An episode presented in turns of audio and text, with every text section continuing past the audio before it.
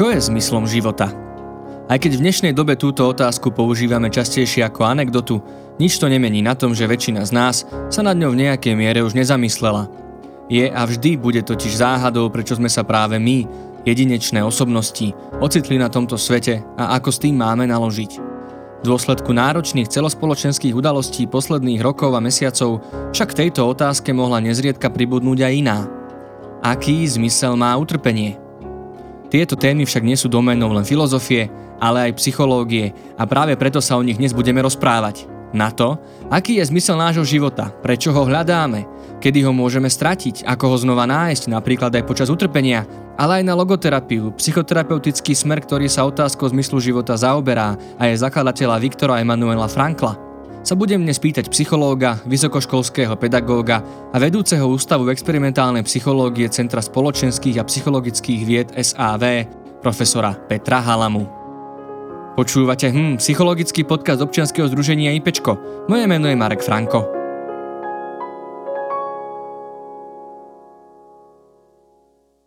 Tak a mne je veľkou cťou privítať v našom štúdiu profesora Petra Halamu. Dobrý deň, vitajte. Dobrý deň, ďakujem za pozvanie. Pán profesor, ja by som začal práve tou logoterapiou, pretože nielen, že je to psychoterapeutický smer, ktorý sa tak najvýraznejšie, aspoň podľa mojich vedomostí, venuje práve otázke zmyslu, zmyslu života, zmyslu utrpenia, ale teda má za sebou aj veľmi silný ľudský príbeh, tak ak by ste nám vedeli porozprávať niečo z histórie logoterapie, že ako to vlastne vzniklo, kedy sa psychológovia alebo psychoterapeuti začali zaoberať práve týmto zmyslom. Ďakujem pekne. Možno, keď sa tak rozpráva o logoterapii, tak sa spomína práve ten pobyt Viktora Frankla v koncentračnom tábore, ale treba povedať, že tá logoterapia začala ešte skôr. Aj samotný Frankl začal o otázkach zmyslu života a otázkach, ako môžeme vlastne pomôcť ľuďom s týmito záležitosťami. Začal rozmýšľať ešte pred druhou svetovou vojnou. On tým, že sa narodil a žil vo Viedni, tak sa samozrejme ako mladý človek, ktorý sa zaujímal o medicínu, o psychiku človeka, dostal do kontaktu aj s Freudovou psychoanalýzou, aj s Adlerovskou individuálnou psychológiou. Tam v podstate cez to spoznávanie týchto smerov začal vnímať, že oni sú v niečom ako keby nedostatočné a začal aj cez štúdium filozofie, ktoré ho veľmi bavilo, začal vnímať, že ľudia potrebujú aj niečo viac, ako len zaoberať sa takoutou psychodynamikou človeka, ako to robila psychoanalýza alebo psychodynamická psychológia. A samého to dopracovalo k tomu, že začal presadzovať taký nejaký svoj vlastný osobitý prístup ku klientom, ktorý nazval logoterapia, ako keby liečba zmyslom. A bolo takých viacero situácií alebo životných skúseností, ktoré on opisuje. Má takú knihu, ktorá sa volá Co v mých knihách není, keby niekto mal záujem, tam je taký veľmi podrobný životopis Viktora Frankla. To je taká autobiografia jeho vlastná a tam napríklad spomína situáciu, že keď sa po škole dostal práci s mládežou, vtedy bola v tom medzivojnovom období ekonomická kríza, tak videl, že mnohí ľudia strácali ten zmysel života a aj keď dostali nejakú prácu, aj keď bola neplatená, že nedostávali za ňu peniaze, že sa ako keby ten ich psychický stav zlepšoval a vtedy si tak nejak utvrdil, že áno, že ten človek potrebuje na to, aby dobre fungoval, aby bol psychicky zdravý, aby bol mentálne odolný, potrebuje práve mať nejakú zmysluplnú náplň toho života, nejakú zmysluplnú interpretáciu toho, prečo je na svete a čo sa od neho očakáva. A toto vlastne bol ten základ tej logoterapie, ktorú on si sformuloval možno nie až tak explicitne práve ešte pred tou druhou svetovou vojnou. Uh-huh. No a práve to je vlastne na tom akoby takéto zaujímavé, že, alebo toto veľa ľudí nevie, že to už tie jeho základy, tie jeho teórie, alebo ako to nazveme, vlastne boli položené už predtým, ale minimálne sa mu utvrdili vlastne skúsenosťou z koncentračných táborov, ktorú sformuloval do knihy, ktorá sa najčastejšie prekladá na Slovensku s názvom napriek všetkému povedať životu áno, alebo v originále hľadanie zmyslu života. Menila vlastne tá skúsenosť z koncentračných táborov tú jeho teóriu, alebo ju len tak definitívne potvrdila? Povedal by som, že teda samotný Franklo eh, hovorí, že ho to v tom nejak zásadne utvrdilo a hlavne overil tú svoju teóriu v praxi. Ťažko povedať, že ak by teda Frankl neskončil v koncentračnom tábore, že ako by sa tá jeho teória vyvíjal a možno by sa nestal taký známy a možno by nejak tá jeho logoterapia a existenciálna analýza nejak zapadla už takým prachom ako teda u mnohých ľudí, ktorí priniesli nejaké myšlienky, ale nestali sa nejak všeobecne známe alebo celosvetovo známe.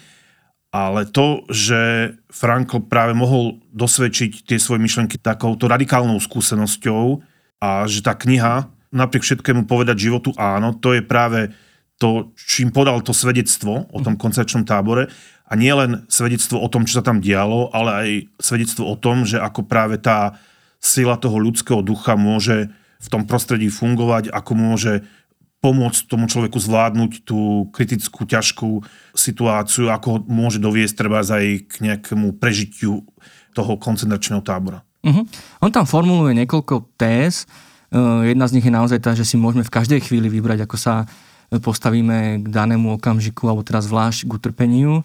A zároveň má to štrukturované do takých troch pasáží, ktoré sa dajú nazvať, že šok, apatia a depersonalizácia alebo isté rozčarovanie ako teda reakcie väzňov koncentračných táborov na vstup, potom ten pobyt tam a zároveň a teda následne vyslobodenie nielen tieto akoby jeho pozorovania, ale vôbec aj celá tá myšlienka knihy, je to ešte platné pre dnešnú dobu, alebo sa to poznanie už posunulo trošku ďalej? Pokiaľ si to niekto prečítal, lebo je to naozaj veľmi známa kniha, dokonca že vraj najznámejšia psychologická kniha na svete, niekto ju takto označil? Neviem, ako, ako sú tie rebríčky predajnosti tých kníh, to naozaj ne, neviem povedať, ale je pravda, že táto Franková kniha sa stala veľkým bestsellerom, sa predáva na milióny výtlačkov Určite to, čo ľudia hovoria aj v tomto období, alebo všeobecne v 21. storočí, tak je to, že táto kniha im prináša nejaký vhľad do tej svojej životnej situácie. Ani nie je v tom, že by dostali nejaké informácie o tom, že ako sa, alebo ako to ich utrpenie samo o sebe súvisí s tým koncentračným táborom,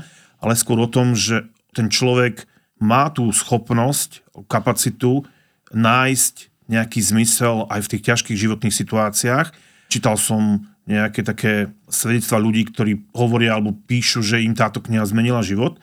Tam sa vyjadrujú naozaj nie o tom, že by teda zistili, že takto majú postupovať, ale skôr o tom, že videli, že keď to zvládol niekto v takej radikálne ťažkej situácii, ako bol Frankl v tom koncertčnom tábore, tak uh, oni môžu zvládnuť tú svoju životnú situáciu. Že, ta, že sa stala tá kniha inšpiráciou pre mnohých ľudí, ktorí sa nachádzali v rôznych fázach alebo ťažkých životných situáciách alebo životných tragédiách napríklad. Uh-huh, uh-huh. A keď to prenesiem na dnešnú situáciu, teda máme za sebou dva roky, začíname tretí rok pandémie, zároveň začal druhý mesiac vojnového ozbrojeného konfliktu. Sú tie fázy, ako on tú knihu rozčlenil teda na ten šok, na tú apatiu a vlastne potom také, on to nazval depersonalizáciou alebo takým rozčarovaním platné, že vieme aspoň teda ja mám pocit, že, by sa to, že sa to do veľkej miery naozaj deje a teda, že či je to naozaj niečo, ako sa možno pripraviť na rôzne krízové situácie, teda možno keď sme v tom ozbrojenom konflikte alebo stále ho sledujeme, že či nás presne čaká aj tá teraz na vrchole tej vlny solidarity aj tá apatia a potom možno naozaj taká tá depersonalizácia. Je toto neustále platné a aktuálne pre každý druh náročných situácií? Je to taká, povedal by som, fenomenologická skúsenosť, ktorá sa uplatňuje v rôznych situáciách a určite sa dá povedať, že aj v tej situácii pandémie videli, videli sme na začiatku také e, ľudia pozerali na to šokovanie, že čo sa vlastne deje, prišli tie zábery treba z Talianska, ako sa vyvážajú truhly z nejakého mesta, že ten šok tam je naozaj. Ale tu by som práve povedal, že tá cesta môže byť rôzna a veľa závisí aj od toho samotného človeka, že akou tou cestou sa v rámci tej nejakej životnej situácie vydá. To znamená, že vy tu popisujete ako si nejakú postupnosť tých mm-hmm. krokov, ale podľa logoterapie sa dá povedať, že je na každom človeku, že či sa dostane do tej apatie, alebo či sa nájde nejakú zmysluplnú výzvu v tej danej situácii, ktorá ho ako keby tej apatie zbaví, respektive zamedzi tomu, aby sa do tej apatie dostal.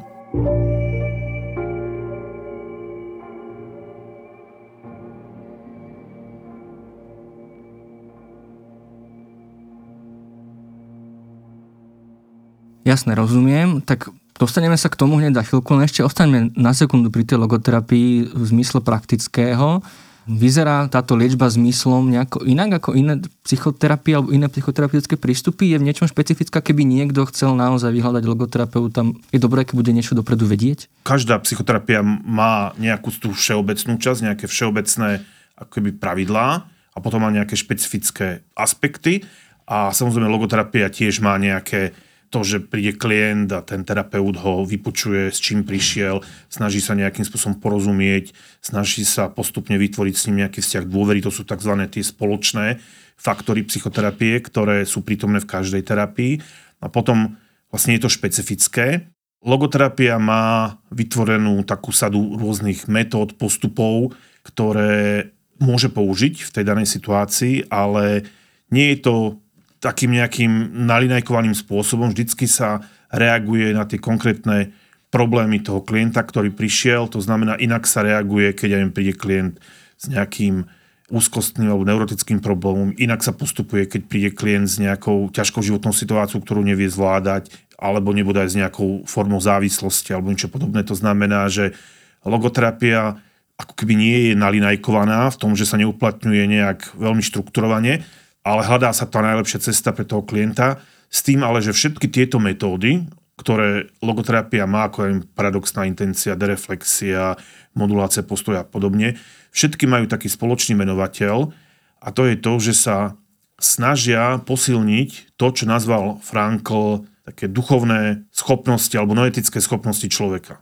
A ak by som to mal vysvetliť, tak musím prísť k tej teórii osobnosti Franklovej, ktorý povedal, alebo teda nejak postavil tú teóriu, ktorá je založená na tom, že ľudia sú nadizajnovaní spôsobom, ktorý je v niečom špecifický oproti ostatným nejakým tvorom. To znamená, že my máme nejaké kapacity, my máme nejaký rozmer, ktorý on nazval duchovný rozmer, noetický rozmer alebo noologický rozmer, ale nemyslel pod tým nutne niečo náboženské, čo nás oddelujú od tých zvierat. A v rámci tohto noetického rozmeru my máme určité fenomény prežívania, ktoré sú špecifické len pre toho človeka. Len človek môže prežívať to, že je slobodný, len človek môže prežívať to, že je zodpovedný voči niečomu vyššiemu za to, akým spôsobom svoj život žije, je schopný takého seba odstupu, to znamená pozrieť sa na seba z nejakého odstupu a reflektovať svoje prežívanie, je schopný treba z seba transcendencie, to znamená, že akoby prekročenia vlastných potrieb smerom k nejakému vyššiemu cieľu, a jedine on je schopný hľadať ten zmysel života. Takže všetky tie metódy smerujú k tomu, že urobiť človeka v tejto oblasti noetického rozmeru nejakým silnejším, schopnejším, aby on bol potom schopný v tej svojej životnej situácii nájsť tú zmysluplnú úlohu pre seba. Spomenuli ste teda rôzne situácie, v ktorých sa môže človek obrátiť aj na logoterapeuta, logoterapeutku. Naozaj je to tak, že každý problém, aký, akákoľvek iná psychoterapeutická metóda rieši, alebo možno keď naozaj, keď máme ten pocit, že nemáme ten zmysel života, aby sme mali za logoterapeutom? Logoterapia primárne vznikla ako terapia, ktorá riešila skôr neurotické a depresívne poruchy, ale dnes sú už neviem, aplikované logoterapeutické postupy alebo modifikované logoterapeutické postupy pre veľa rôznych či už diagnóz alebo typov problémov existujú logoterapeutické postupy v adiktológii, máme rôzne kazuistiky v logoterapeutických časopisoch, ktoré sa venujú rôznemu spektru problémov, ako sú aj poruchy osobnosti. Vypracované sú metodicky veľmi podrobné spôsoby práce s onkologickými pacientami, ktorí majú problém zvládať tú svoju životnú situáciu a tak ďalej, tak ďalej. Takže nedá sa povedať, že by bola logoterapia nejaká špecifická metóda, ale primárne teda tie neurotické depresívne poruchy sú také tie, s ktorými sa dostala do kontaktu veľmi skoro a na nich boli vlastne tie postupy vypracované. Hej, a sú nejaké životné situácie alebo ochorenia, duševné ochorenia, pre ktoré logoterapia nie je vhodná? Nepovedal by som takto, že logoterapia nie je vhodná.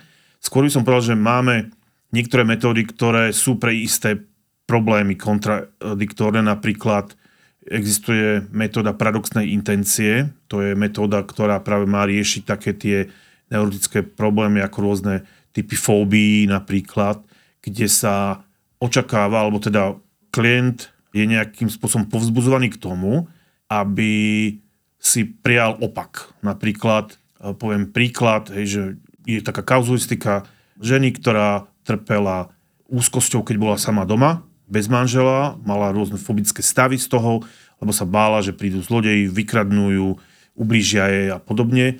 A jeden z tých postupov, ktoré sa na takúto fóbiu môžu aplikovať, je, aby možno aj s doplnením nejakého humoru hľadala nejaké opačné želania. Hej. To znamená, spolu s tým klientom sa dá hľadať to, že ako by mohol reagovať v takej situácii, keď ten strach pocíti. Ale napríklad ona spravila to, že otvorila všetky okna do okorán a začala vykrikovať, že poďte zlodeji, som sama doma. Čím vlastne ako keby rozbila ten úzkostný kruh, lebo sa zasmiala na tom všetkom a ten paradox, ktorý ona si v sebe vyvolala, je pomohol vlastne zbaviť sa toho strachu.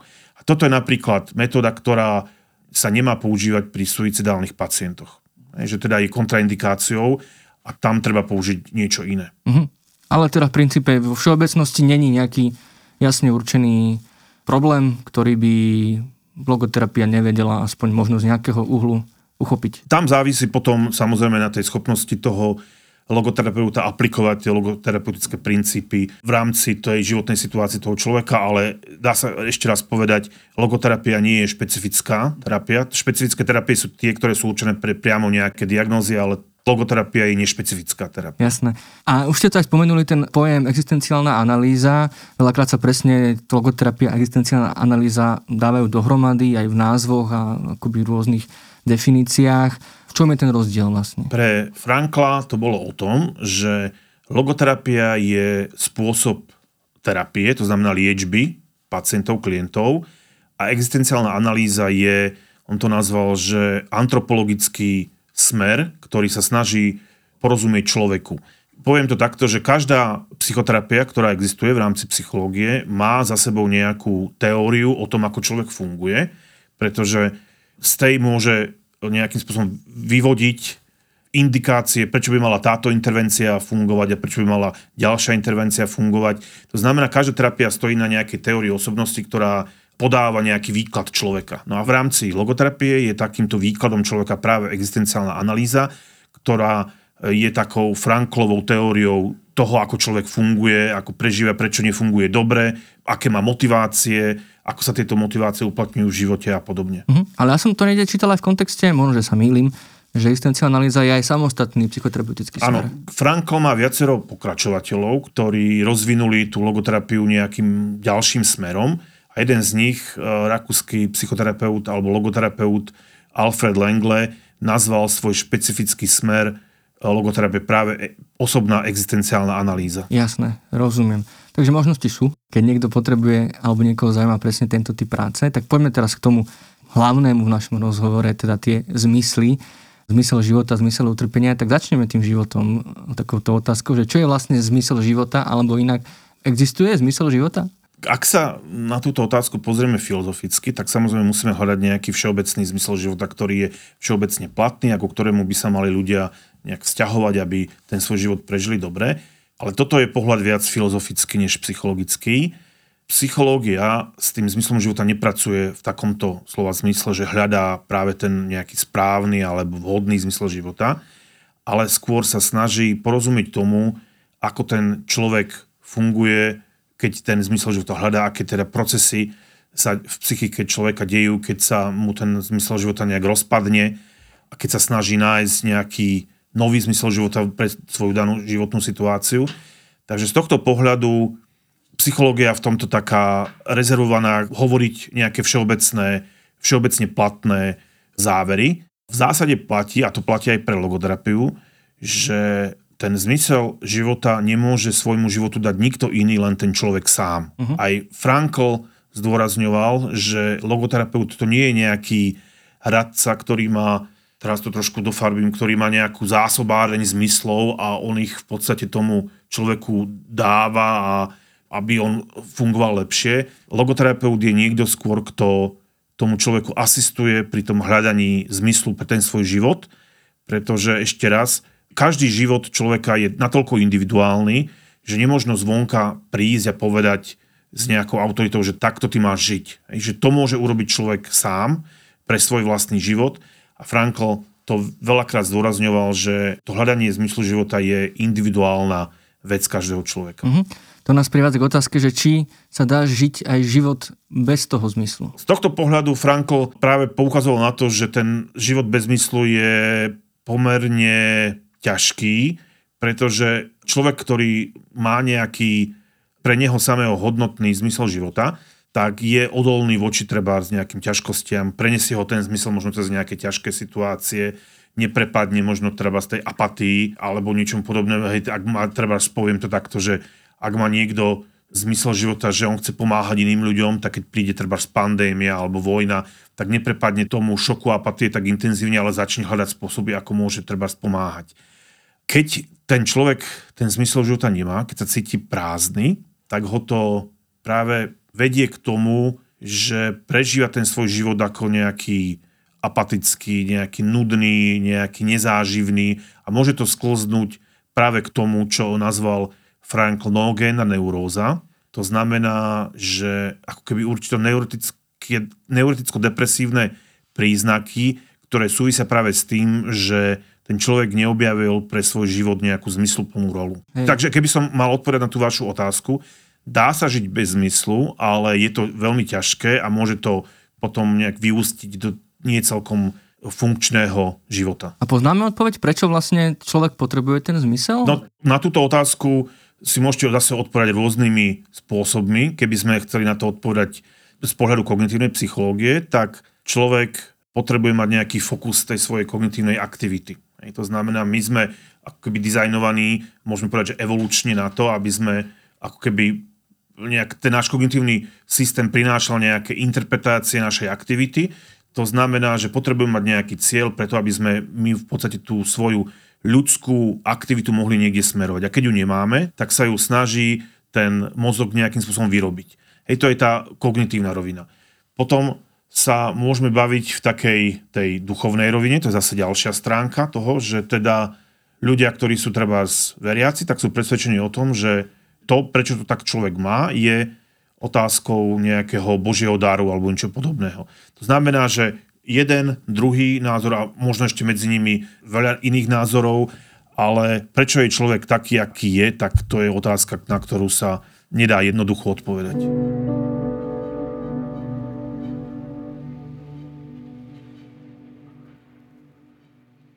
Možno iná otázka, že nie prečo to máme teda v sebe takúto potrebu hľadania, ale že čo môže za to, že zrazu ten zmysel nemáme. Lebo možno najviac si to uvedomíme práve, keď ho stratíme.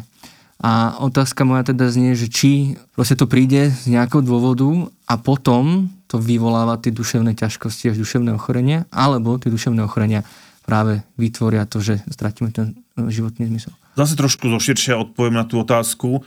Ten problém nedostatku zmyslu môže mať rôzne príčiny. Ak by sme išli úplne od začiatku, tak každý človek potrebuje mať nejaký zážitok zmysluplnosti už počas toho vývoja, napríklad v rodine svojej. Mal by mať skúsenosť, že nejaká interpretácia života alebo životných situácií, ktorú on dostáva treba od tých rodičov, je hodnotná aj zmysluplná a oplatí sa pre ňu nejakým spôsobom bojovať, vynakladať námahu. To môžu byť úplne také drobné veci ako to, že neviem, keď idú rodičia s deťmi na túru, tak im povedia, že keď vyjdeš tam hore, tak budeš mať krásny výhľad a oplatí sa ti namáhať a to dieťa, keď príde hore, tak naozaj vidí, že to je naozaj to krásne, alebo že keď si budeš šetriť, tak naozaj si budeš môcť kúpiť niečo, čo my ti teda nekúpime a tak ďalej, tak ďalej. To znamená, ako keby je to, Karel Balca to nazval taká výchova k zmysluplnosti v tom, že teda dieťa sa naučí nielen to, že môže, že má všetko dostupné bez akejkoľvek námahy,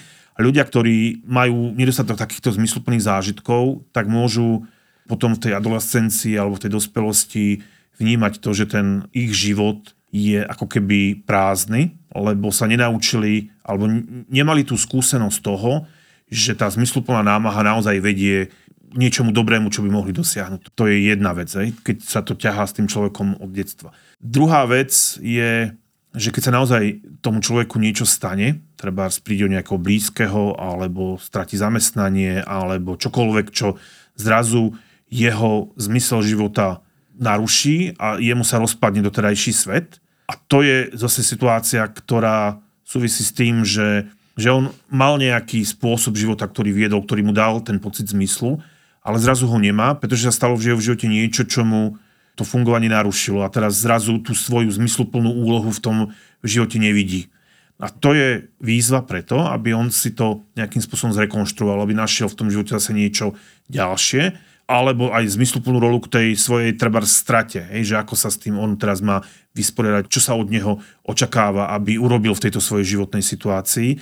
Takže toto sú také dve situácie a častokrát sú to aj také do tretice, by som povedal, také štandardné tranzitné situácie, my to voláme v psychológii. My napríklad teraz na Ústave experimentálnej psychológie skúmame prechod do dôchodku. Veľa ľudí, ktorí prejde z práce do dôchodku, prejde ľahko, tešia sa, užívajú si ten dôchodok, ale časť tých ľudí zrazu stratí ten pocit zmyslu. Zrazu zistia, že ten ich život na dôchodku je nejaký prázdny, nevedia si nájsť niečo alternatívne, ako bola tá ich práca. Tá práca bola vlastne pre nich všetkým a teraz zrazu sa cítia bez toho zmyslu a potrebujú nájsť opakovanie to, čo by zase bola ich nejaká rola, niekto si to nájde treba z nejakých ďalších aktivitách, niekto si to nájde treba starostlivosti o vnúčence a tak ďalej.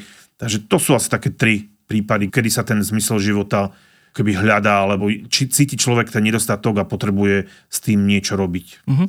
Keď hovoríte o tých životných fázach, platia aj také tie klišéhovité pojmy o kríze stredného veku alebo dokonca aj tzv. quarter life crisis, teda akože z takého štvrtinového veku okolo 25 rokov. Sú toto tiež také obdobia, kedy človek musí redefinovať ten zmysel svojho života, alebo skôr len také Jasné. dobre znejúce vety. Ak to platí, tak to platí len na časť ľudí, hej, že nie sú to nejaké všeobecné ako keby udalosti, ktoré musia každého stretnúť. Zase, každý ten život je individuálny a niekto tým konkrétnym obdobím prepláva pomerne dobre, bez toho, aby prežíval tú krízu a niekto sa s tým naozaj borí. Takže nechcel by som zovšeobecňovať tie krízy na všetkých ľudí, ale áno, niekomu sa môže stať, že tú životnú situáciu alebo tú životnú fázu prežíva ťažšie. A keď sa vrátim k tým duševným ochoreniam, a možno keď človek zažíva takúto situáciu, stratu zmyslu života alebo také životnej orientácie, je to niečo, čo sa vyrieši samé, že v podstate len treba počkať chvíľku a ono sa to nejako utrasie, že ani na tým netreba možno príliš uvažovať, alebo naopak je to ako naozaj že racionálny proces, treba si to tak e, v sebe upratať e, cez takéto seba pozorovanie. Taká prvá časť otázky a druhá časť otázky, že či za tým teda môže byť, či je to príčina alebo následok nejaké duševné ochorenie a či treba zbystriť a možno ísť hneď alebo relatívne skoro za nejakým odborníkom. Jasné. Tá prvá časť tej otázky, že či to prejde, no ako u koho zase, poviem, aký je ten proces ako keby taký bežný alebo taký prirodzený.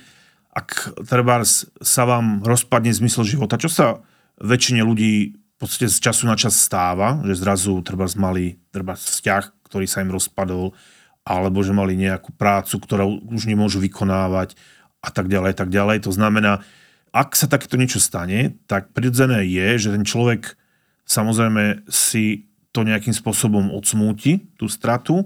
Trochu sa trápi, viac či menej, tou stratou toho zmyslu, ale tá motivácia po zmysle ho nejakým spôsobom aktivizuje k tomu, aby si našiel niečo ďalšie. To znamená, pýta sa nejakým spôsobom, že aká je tá moja zmysluplná rola v tomto, v tomto živote a nemusí sa pýtať nejak, ako to povedať, vedome, nemusí sedieť a zamýšľať sa nad tým, že teda takto to zrazu je, to sa mi rozpadlo, ale zrazu mu príde do života niečo nové a problém zmyslu života je vyriešený, lebo má niečo, čo je pre neho hodnotné a čom sa začne nejakým spôsobom aktivovať. Ak sa to nedieje z nejakého dôvodu, tak vtedy môže byť problém, že ako keby ten človek nie je schopný ten zmysel života rekonštruovať v nejakom zmysluplnom časovom rámci a vtedy môže práve trpieť dlhodobo a prísť k tomu, že zrazu môže vnímať ten svoj život depresívnejšie, apatickejšie, môže mať menej potešenia treba z takých tých bežných aktivít a podobne. Takže toto je spôsob, ako sa ide od tej statik zmyslu k tomu, neviem, ako nazvať, duševnému problému.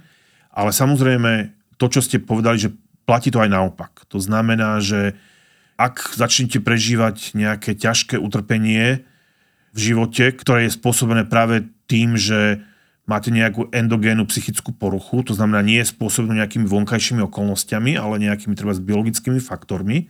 Dôsledkom toho môže byť práve to, že máte pocit, že ten život nemôžete žiť tak, ako ste ho žili doteraz a môžete keby strácať pomaly zmysel života.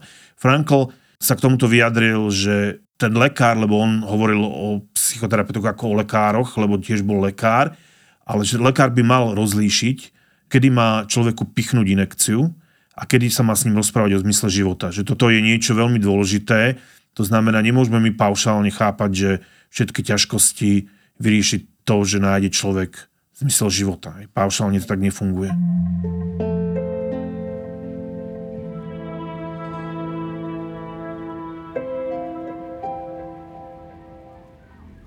A keď ste hovorili o tom, že ten zmysel života je taká tá subjektívna kategória, že človek si musí sám pre seba objaviť v tom, čo on asi toto tak nejako ťahá, cíti, nedá sa to nejako zvonka určiť, že všetci by sme sa teraz mali venovať, alebo mali by sme ako vidieť zmysel života v niečom, čo považujeme všeobecne za ušlachtilé a správne, ale že človek naozaj to nájde v niečom vlastnom, niečom naozaj pre neho jedinečnom.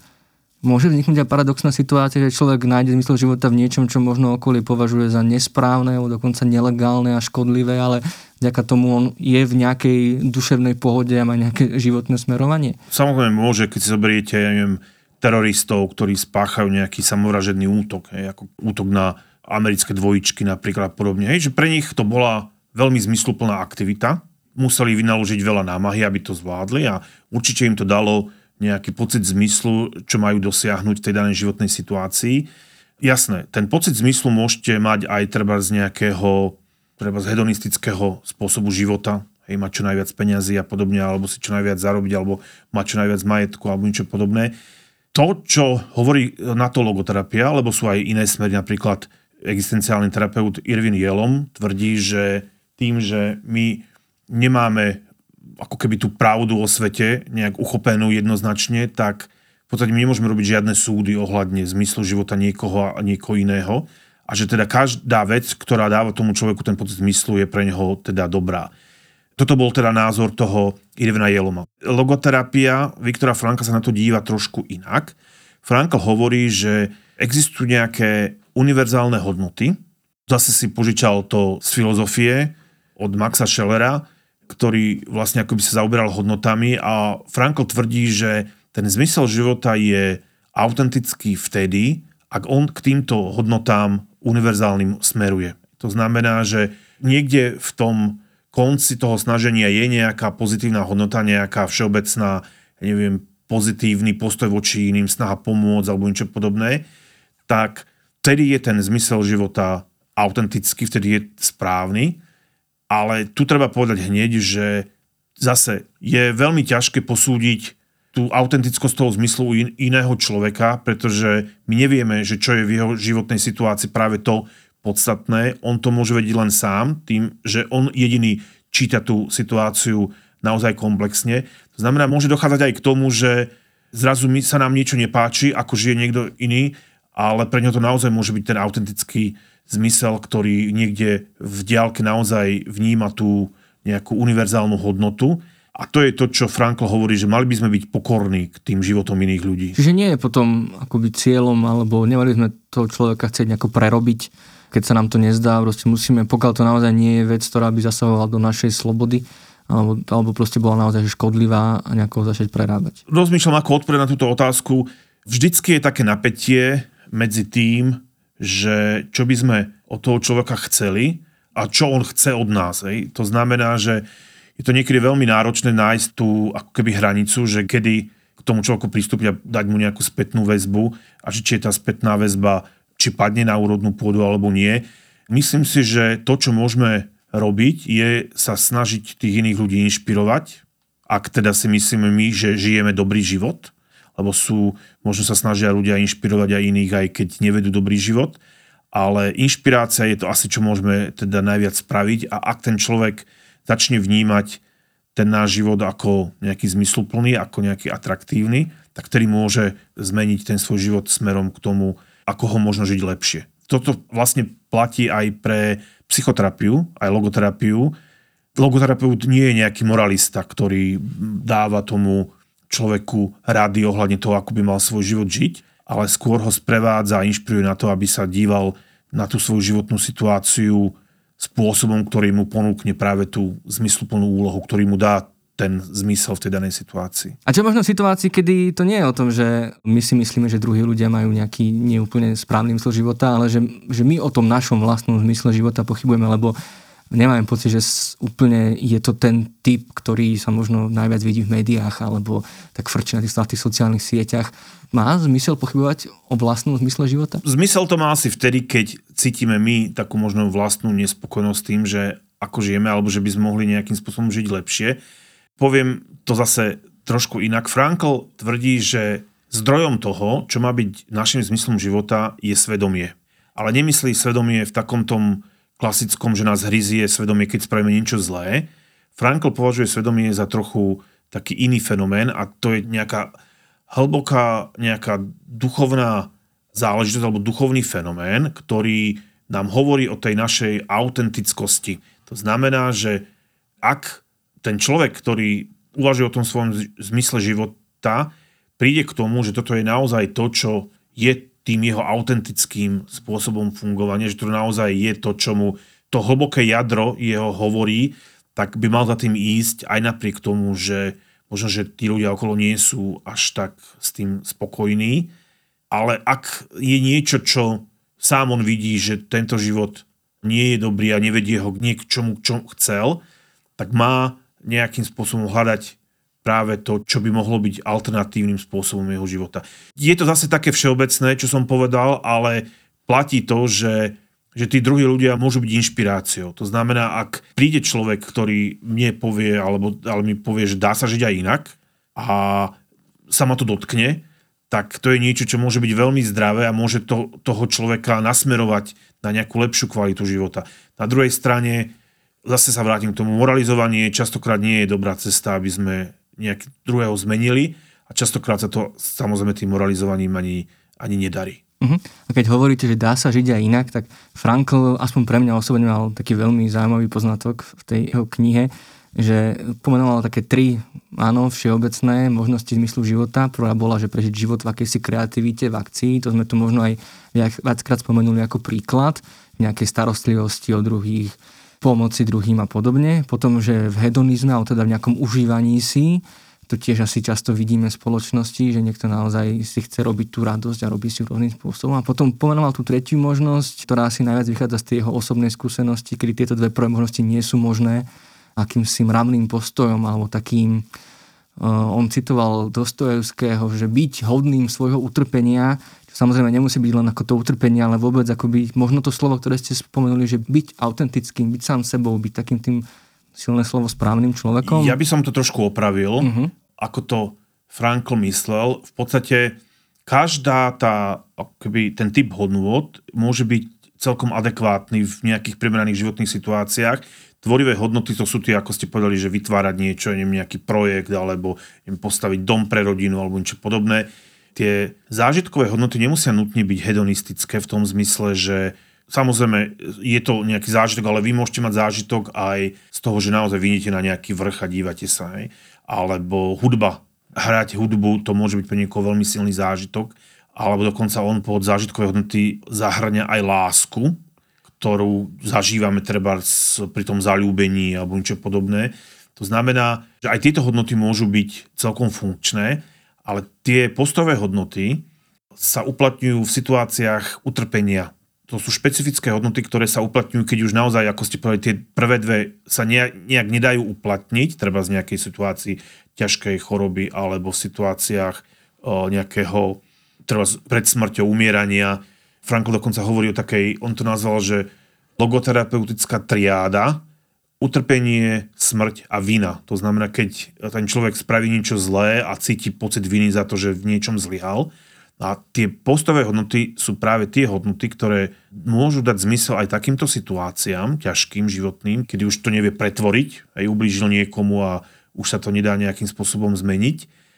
A môže ten zmysel dať práve cez to, že v tom utrpení nájde nejaký zmysel, nejaký postoj pozitívny, napríklad teraz vymyslím, napríklad chcem umrieť dôstojne, aby som teda dal tým svojim blízkym vedieť, že aj v tých ťažkých životných situáciách môže si človek zachovať tú svoju dôstojnosť, alebo chcem obetovať nejaké utrpenie svoje za niečo a tak ďalej, tak ďalej. To znamená, toto všetko sú príklady, ešte raz neexistuje nejaká jedna interpretácia, ako môže dať človek zmysel v tom utrpení, ale tie postojové hodnoty dávajú tomu životu človeka potenciál prisúdiť alebo nájsť ten zmysel aj v tých situáciách, ktoré sú na, ako keby zvonku bezmyselné, hej, ako keby bezmyselné utrpenie a ten človek im môže dať zmysel práve cez tieto postové hodnoty. Čiže aj ľudia, ktorí možno nielen, že sú že nemusia byť len v úplne ťažkej situácii, ale nevedia, ako možno si úplne užívať veci alebo byť tými akčnými, nazvem to takto laicky,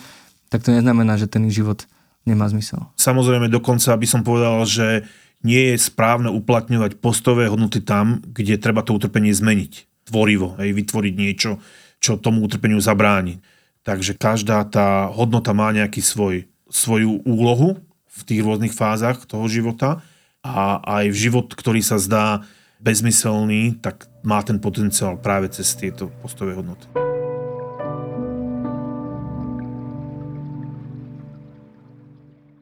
A keď už sme načali tému utrpenia, opäť ocitujem Frankla, ktorý píše, ak má mať život zmysel, musí mať zmysel aj utrpenie. Opäť sa vrátim k tomu, že máme za sebou 3 roky pandémie, nám na linkách e, pomoci výrazne stúpli rozhovory o, o zmysle života. Mnohým mladým ľuďom sa zdá život nezmyselný. Začali sme druhý mesiac ozbrojeného konfliktu. Opäť nerozumieme, ako sme sa mohli k takémuto niečomu v našich životoch dopracovať. Čo možno s tým utrpením, ako sa s ním vysporiadať, ako môže mať utrpenie zmysel? Je to asi taká jedna z najťažších otázok, ktoré si ľudia kladú a na ktoré si nejakým spôsobom sa snaží nájsť odpoveď aj logoterapia. Samozrejme, tak ako som hovoril na začiatku, ani logoterapia, ani psychológia nevie prísť nejakým všeobecne platným tvrdením, že utrpenie má takýto alebo onaký zmysel. Ak sa o to snaží filozofia, teológia, nechávame to na tieto disciplíny. To, čo, čím vlastne logoterapia pracuje, je tá schopnosť človeka, ktorá už bola viditeľná v mnohých životných situáciách a v podstate aj v tom živote Viktora Frankla, v tom koncentračnom tábore, bolo viditeľné, že aj v tých situáciách veľmi ťažkého utrpenia ľudia, alebo teda konkrétny jednotlivec, jednotlivý človek môže nájsť nejakú svoju zmysluplnú rolu. Pre Frankla to napríklad bolo to, že on chcel ako on dal tej svojej knihe názov Psycholog prežíva, pod názov Psycholog prežíva koncentračný tábor a on mal teda ten zmysel, aj, aj tam rozpráva v tej knihe, ako sa teda, keď bolo veľmi ťažko, keď mu bola zima, tak si predstavoval, že, že rozpráva ľuďom v teplej sále o tých zážitkoch a rozpráva im, ako tam bežalo, ako proste reflektuje všetky tie procesy, ktoré bežali, že tým ľuďom poskytne tú ako keby informáciu o tom, čo sa dialo. Pre iného človeka to môže byť napríklad to, že sa obetuje treba za iných. Hej, ako treba taký príklad Maximiliana Kolbeho, ktorý sa nejakým spôsobom obetoval za iného spoluväzňa, pretože ich teda Bachari sa rozhodli, že teda jeden musí nejakým spôsobom zomrieť a on sa teda ponúkol, že teda zomrie za neho, čo bola zase iná situácia, alebo zase iný zmysel, ktorý tomu utrpeniu dal. Takže logoterapia je založená na tom, že ten potenciál dať ten zmysel tomu utrpeniu máme, ale ten potenciál musí nájsť ten človek v tej danej životnej situácii cez vnímanie toho, aká by mohla byť jeho zmysluplná rola v tej danej životnej situácii. Aj ak treba, zoberme si treba tú vojnu, prišla vojna na Ukrajinu, aj všetci sme z toho nejakým spôsobom šokovaní. Výsledkom môže byť to, že prepadneme nejakej apatii, Hej, že čo ak to príde až k nám, hej, alebo som zdesený z toho, ako tí ľudia musia trpieť a, a ma to nejakým spôsobom ubíja, čo je do istej miery aj prirodzená reakcia. Ale ak k tomu ostaneme, tak v podstate môže to prehlbovať práve ten náš negatívny stav, nejakú úzkosť, prípadne nejaké depresívne nálady. Logoterapia ponúka tomu človeku to, aby zmenil ten pohľad na to utrpenie a našiel to, čo vlastne on v tej situácii môže spraviť. Akú zmysluplnú úlohu pre tú situáciu on môže nájsť. Či už je to treba z nejaká pomoc pre iných, alebo je to nejaké zdieľanie sa s inými, alebo pomoc iným, ktorí sú v podobných ťažkostiach, alebo nejaká starostlivosť o seba. Aj to môže byť zmysl, života, že teda áno, teraz je v mojou úlohou, aby som sa postaral o seba, pretože sa necítim dobre a nájdem si spôsob, ako seba samého ošetriť. To znamená, každý človek podľa logoterapie má potenciál v tej svojej životnej situácii nájsť práve to niečo špecifické, čo mu umožní prežívať zmysel tej situácie. Ani nie v zmysle to, že prečo sa to stalo, mhm. alebo že vysvetliť nejak, že na čo to tu je, ako skôr to, že čo ja s tým môžem spraviť. Hej. Ja som sa to asi už pýtal, ale som stále aj teraz pri tom, čo hovoríte, fascinovaný tým, ako vlastne taká tá zmena uvažovania na tú ťažkou situáciou dokáže vlastne zmeniť to naše prežívanie naozaj ako keby veľmi ťažkých situácií, lebo príbehy z koncentračných táborov sú nesmierne ťažké a tragické a napriek tomu, keď tí ľudia dokázali v tom nájsť ten zmysel, alebo tú svoju úlohu, prečo ďalej žiť, alebo prečo to vydržať, tak mi to dodalo takú neuveriteľnú silu. Frankl toto nazýva Kopernikovský obrad. To je taký jeho výraz, ktorým Koperník, všetci asi vedia, že vlastne objavil, že teda nie všetky tie planéty a Slnko obieha okolo Zeme, ale že Zem obieha okolo Slnka a že teda Zem nie je to centrum, okolo ktorého sa teda toto všetko točí. A toto je niečo podobné v tom zmysle, že ľudia, ktorí sú v tej situácii utrpenia, tak majú možno takú tendenciu prepadať takej sebalútosti v tom, že teda áno, niečo sa mi hrozné udialo a tápať sa v tom a Franko hovorí, že keď nastane ten kopernikovský obrad, tak on práve nastane od toho, že ako mi má byť lepšie, respektíve čo sa mi malo stať, aby som žil lepší život, k tomu, že čo ja mám spraviť, aby som mal lepší život. To znamená od toho, že čo mi svet má dať, k tomu, čo ja mám dať svetu môžeme si povedať, že keby nebola pandémia, tak toľko som mohol stihnúť a mohol som toto spraviť a toto mi to zabrzdilo a toto nemôžem robiť. Ten kopernikovský obraz znamená, že nepýtajme sa tieto otázky, ale pýtajme sa otázky, že čo ja s tým teraz idem robiť. Čo je teda výzva pre mňa, aká je výzva v tom, ako nám naplniť túto životnú situáciu nejakým zmyslom. Takže toto je niečo, čo je teda niekedy aj veľmi náročné, a treba hneď povedať, že ani nie je vhodné nejakým spôsobom moralisticky pristupovať k ľuďom, keď sa im to ešte nedarí, lebo to samotné, takýto obrad, ono to chce aj čas, aj nejaké uvažovanie, aj proste nejaké dozretie, ale môže to byť inšpiráciou pre tých ľudí si povedať, že tak ako vlastne jediná nejaká zmysluplná interpretácia tejto životnej situácie, lebo ja tú životnú situáciu neviem zmeniť. My tu nevieme od stola zmeniť pandémiu ani vojnu na Ukrajine. Jediná zmysluplná interpretácia je, že čo teraz ja s tým. Uh-huh. Ja sa teraz snažím, alebo uvažujem nad tým, ako možno do toho zahrnúť alebo to nejako zreflektovať cez taký ten kresťanský pohľad, ktorý, keď to veľmi do všeobecní, myslí, to je ako byť komplikovanejšie, ale že to utrpenie patrí k životu neudeliteľne, čo je pravda, ale naozaj, že musíme trpieť, ako sa vraví, že musíme niesť ten svoj kríž Súhlasí toto aj logoterapiou? Vlastne, že to musíme prijať to utrpenie, ako keby bolo nášho života trpieť. Keď si zoberieme kresťanstvo, tak to je vlastne príklad toho, ako sa chápe to utrpenie zmysluplne. Keď zoberiete vlastne aj ten ústredný motív kresťanstva, smrť Ježiša na kríži, to vlastne bolo zmysluplné utrpenie, pretože tou svojou smrťou vlastne zachránil svet. Takže je to taký ako keby príklad toho, akoby náboženského zmyslu toho utrpenia. A samozrejme ľudia, ktorí sú veriaci, môžu v tom utrpení nachádzať aj tento náboženský zmysel. Pre Frankla je dôležité povedať, že aj ľudia, ktorí nie sú veriaci, tak keby majú ten potenciál toho zmyslu a že ten zmysel v tom utrpení v životných situáciách môže nájsť každý človek bez hľadu na to, aké je rasy, akého je náboženstvo, či je veriaci, či nie je veriaci, ten zmysel sa neskrýva pred žiadnym človekom. Na druhej strane aj Frankl uznával, dokonca venoval náboženstvu celú jednu knižku o tom, že teda kresťanstvo alebo teda náboženstvo ako také hrá pre veľa ľudí veľmi dôležitú úlohu a je priamo takým tým zdrojom zmyslu. Keď sme sa bavili o tom svedomí a o tej autenticite, tak on priamo povedal, že pre mnohých ľudí, aj pre neho samého, lebo on sám sa považoval za veriaceho, povedal, že to svedomie je vlastne kontakt s tým božským. Hej, že tá autenticita je o tom, či ja robím niečo, čo, čomu sa cítim Bohom povolaný. Napríklad. Hej, to znamená, že aj ten zmysel v tom utrpení je niečo, čo ten veriaci človek vníma ako také svoje poslanie od Boha. Hej. A znamená to, keď možno opäť so všeobecným, nie je to úplne univerzálne, ale čo tak trošku sledujem v rámci toho kresťanstva, taká pasivita v tom príjmaní toho utrpenia, že proste toto musím, že toto tak proste bude a ne, nemôžem s tým nič robiť, lebo takto to proste je, alebo Jasné. takto to ode mňa niekto chce. To je práve to nebezpečenstvo takej možno preduchovnelosti v tom, že už sme sa k toho trošku dotkli, ale z toho nenáboženského pohľadu, že nie je ako keby správne realizovať postrojové hodnoty tam, kde sa vyžaduje práve niečo iné.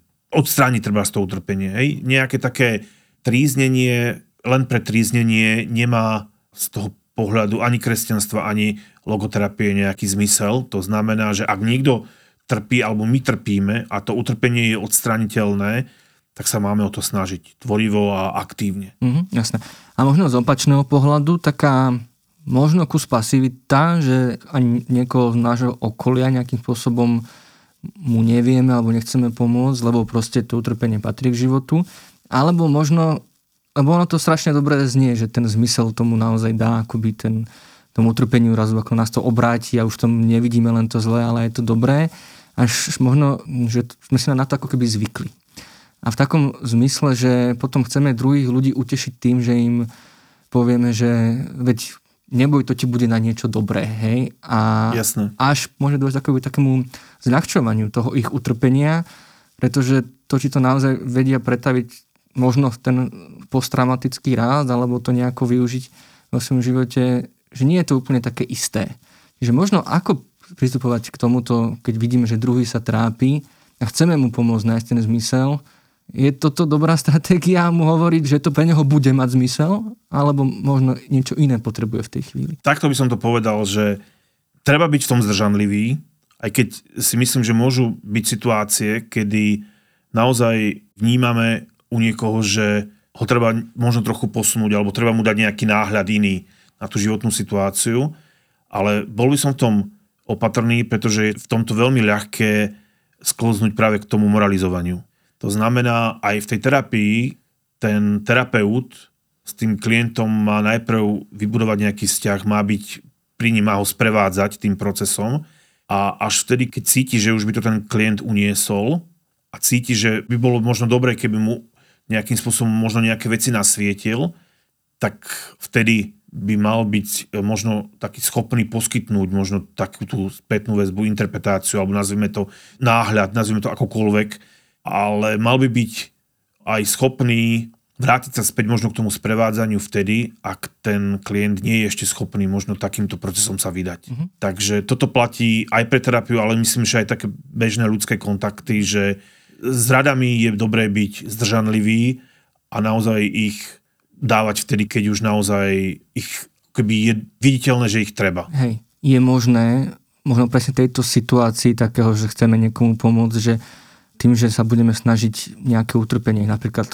sexuálne násilie alebo naozaj niečo veľmi ťažké, dať tomu nejaký zmysel, že to ako keby, že budeme legitimizovať? Môže to byť tak vnímané, samozrejme, ale tu chcem povedať, že pri tomto sexuálnom násilí aj pri nejakých iných typoch utrpenia tá logoterapia nehľadá zmysel v tom, že sa to stalo na niečo dobré. Uh-huh. Ten klient alebo človek môže zároveň s tým, ako teda vníma, že on to utrpenie nechcel, že mu bolo ublížené, zároveň s tým môže nájsť to, že dobre, bolo mi ublížené, ale aj tak vlastne sa musím k tomu nejakým spôsobom postaviť a musím nájsť, čo teraz s tým idem robiť. Hej, to mm-hmm. znamená, že ten zmysel v tom utrpení nie je v tom nejak vysvetliť, na čo je dobré to utrpenie, ale v tom, že čo teraz ten človek s tým má robiť na to, aby žil nejak lepšie, hodnotnejšie, kvalitnejšie a podobne. To znamená, nie ten zmysel interpretačný v tom, mm-hmm. že na čo mne to je dobré, ale na to, že, že kam sa teraz mám s tou mojou skúsenosťou bolestnou, kam sa mám vydať. Hej. Na, na akú cestu. Čiže mohlo by možno dobré aj tomu človeku povedať, že to, čo sa mu stalo, nemá zmysel, že sa mu to nemalo stať. Samozrejme, ak hľadáme zmysel v tom, že to bolo nejak oprávnené, to, čo sa mu stalo, to vôbec tak nefunguje. Hej. Mm-hmm. Mnohé tie udalosti, ktoré sú zdrojom utrpenia, tak nemožno im prisúdiť nejaký dôvod alebo niečo podobné. To znamená, že toto nie je ten zmysel, o ktorý sa snaží logoterapia. Logoterapia sa snaží ešte raz o nájdenie zmysluplnej roli toho človeka s tou bolestnou skúsenosťou, ktorú on vo svojom živote zažil. Uh-huh. Ja sa to snažím presne oddeliť, aby náhodou sme nedali možno nejaký takýto podvedomý návod a narobiť to ešte viacej škody. Myslím, že je dobré, že o tom rozprávame, pretože aj tá logoterapia sa dá brať skreslenie, alebo tak možno tak mechanicky, alebo skreslenie je asi dobrý výraz. Dá sa vlastne ako keby príliš zjednodušiť spôsobom, ktorým ona nikdy nefungovala.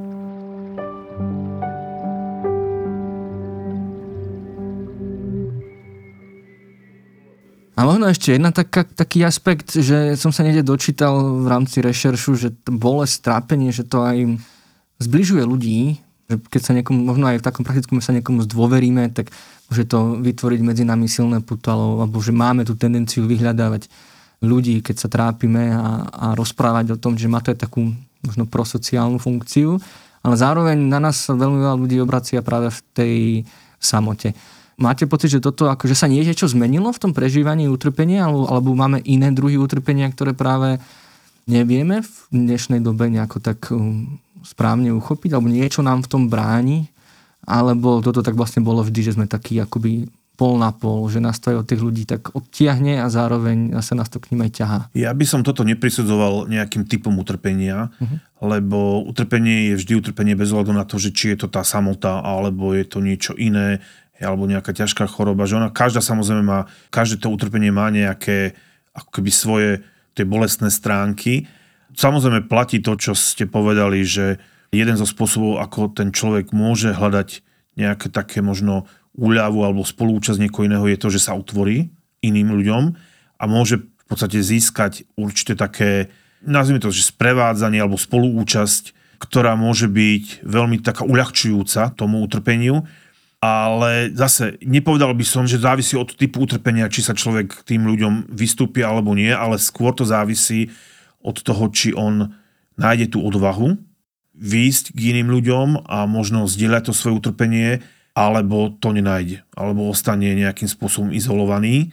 A samozrejme, ak sa mu to podarí, tak vždycky to lepšie, keď ste už spomenuli ten posttraumatický rast, tak e, boli tie snahy hľadať teda oblasti, ktorých ten rast prebieha a to sociálne je jedno z nich, že teda mnohí ľudia hovoria, že teda to utrpenie vedlo k tomu, že som si vytvoril nové hlboké vzťahy s ľuďmi, s ktorými som ich predtým nemal, alebo som si obnovil tie vzťahy s niekým, s ktorým sa ten vzťah prerušil, alebo niečo podobné.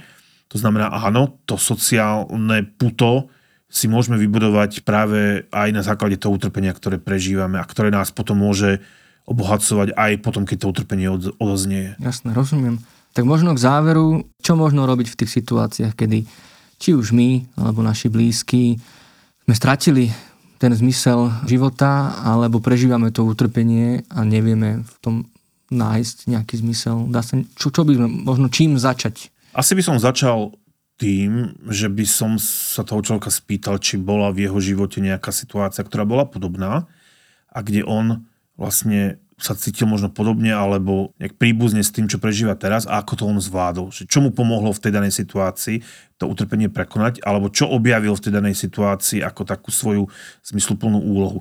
Ak také niečo ten človek má a nájde to, tak sa môžeme odraziť od toho, že v čom je tá situácia podobná, v čom je iná a čo z toho sa dá aplikovať na túto jeho životnú situáciu, v ktorej sa teraz nachádza z tohto ďalej môžeme sa odraziť k tomu, že treba aj nevie nájsť nič také podobné, hej, že to utrpenie, ktoré v živote nezažíval a podobne, tak môžeme hľadať zase nejaké spôsoby, ako žil predtým, pre touto situáciou, čo sa mu stalo, že zrazu takáto situácia nastala a môžeme hľadať zase nejaké spôsoby, čo sa z toho, čo som zažíval predtým, dá zachovať pre tento svoj život.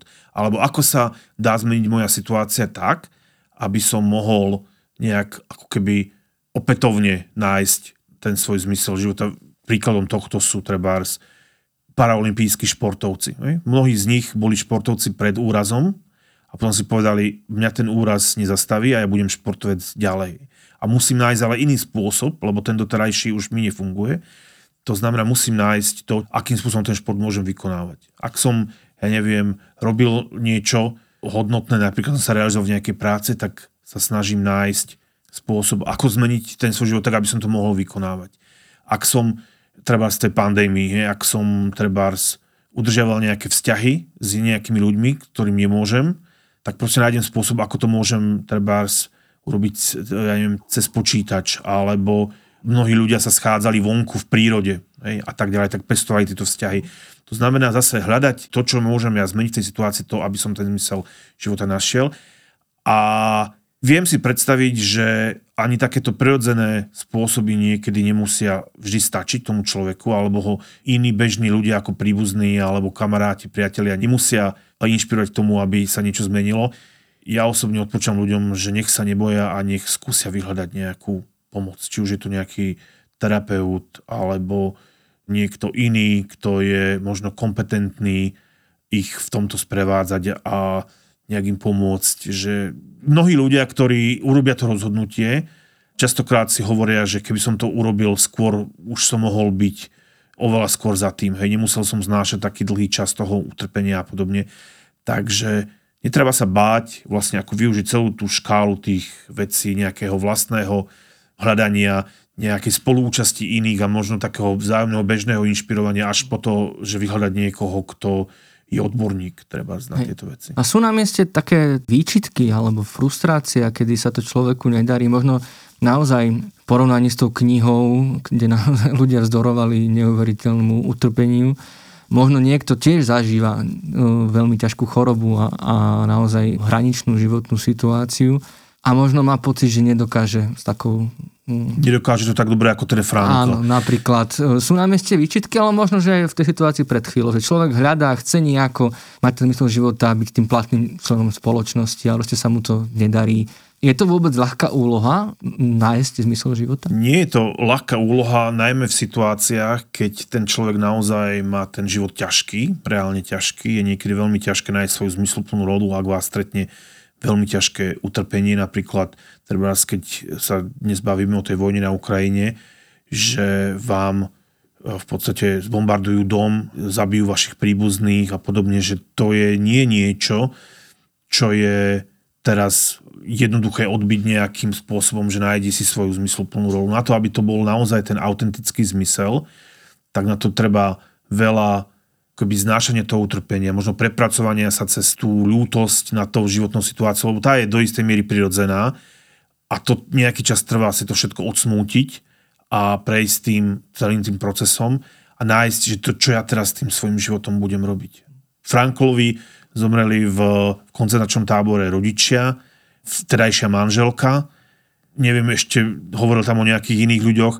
On to zobral tak, že že OK, ale v tejto situácii ja môžem nájsť to, čo môžem urobiť a to priniesť ľuďom tie myšlienky toho, že ako je dôležité ten duch ľudský posilňovať a uschopňovať ho, aby ten život bol lepší, hodnotnejší, zmysluplnejší. Jemu sa to podarilo. Samozrejme, že to je tak, že niekomu sa to v živote podarí, niekomu sa to nepodarí. Ja osobne tak, ako som povedal, že treba šetriť radami, treba šetriť aj pocitmi viny. Nie, že by pocity viny neboli niekedy užitočná vec, lebo niekedy nás naozaj upozorňujú na to, že sme možno zlyhali v nejakých dôležitých veciach, ale nejaké seba obviňovanie za to, že som nie taký, ja neviem, neviem tak dobre žiť ako ten Frankl v tom koncentračnom tábore. Každý má tú svoju životnú situáciu inú, každý prichádza s inou štartovacou čiarou, každý má možnosť ten svoj život posunúť o nejaký kúsok ďalej, dopredu má možnosť nájsť tú svoju zmysluplnú rolu a netreba sa možno až tak porovnávať s inými ľuďmi, ale hľadať to, čo ja s tým životom môžem, kam ho ja môžem posunúť. Keď hovoríme o takýchto ťažkých situáciách, tak úplne na záver.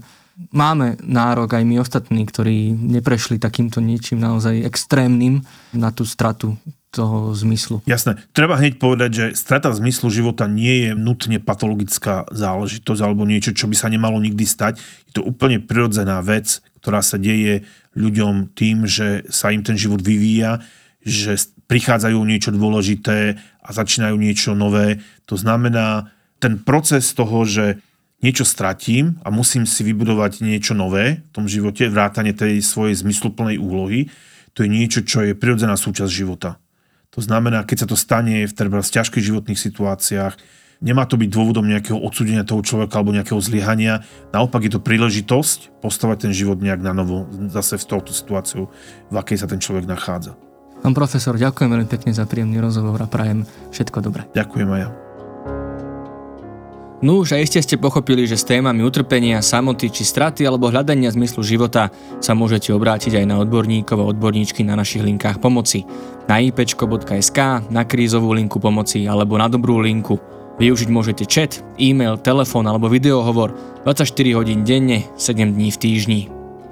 Za pomoc v podobe postrehov a otázok k tomuto dielu ďakujeme našim followerkám Nezábudke a Maji. Vy nám môžete pomôcť tiež, stačí, keď nás budete sledovať na Facebooku alebo Instagrame a komunikovať s nami o pripravovaných témach. Alebo nám a celému občianskému združeniu IPčko môžete pomôcť finančne. Využiť na to môžete portály Patreon a Darujme. Ja som Marek Franko a tento podcast pripravujem v spolupráci s dramaturgičkou Katkou Makara, so psychológmi Marekom Madrom, Lenkou Nemcovou a špeciálnou pedagogičkou Zuzanou Juránekovou. Nájsť a počúvať nás môžete pomocou podcastových aplikácií či na webe alebo YouTube kanály IPčka. Ďakujeme za to, že nás počúvate a za akúkoľvek vašu pomoc, ktorá nám pomáha pomáhať. Teším sa na vás pri ďalšom dieli a dovtedy nezostávajte sami.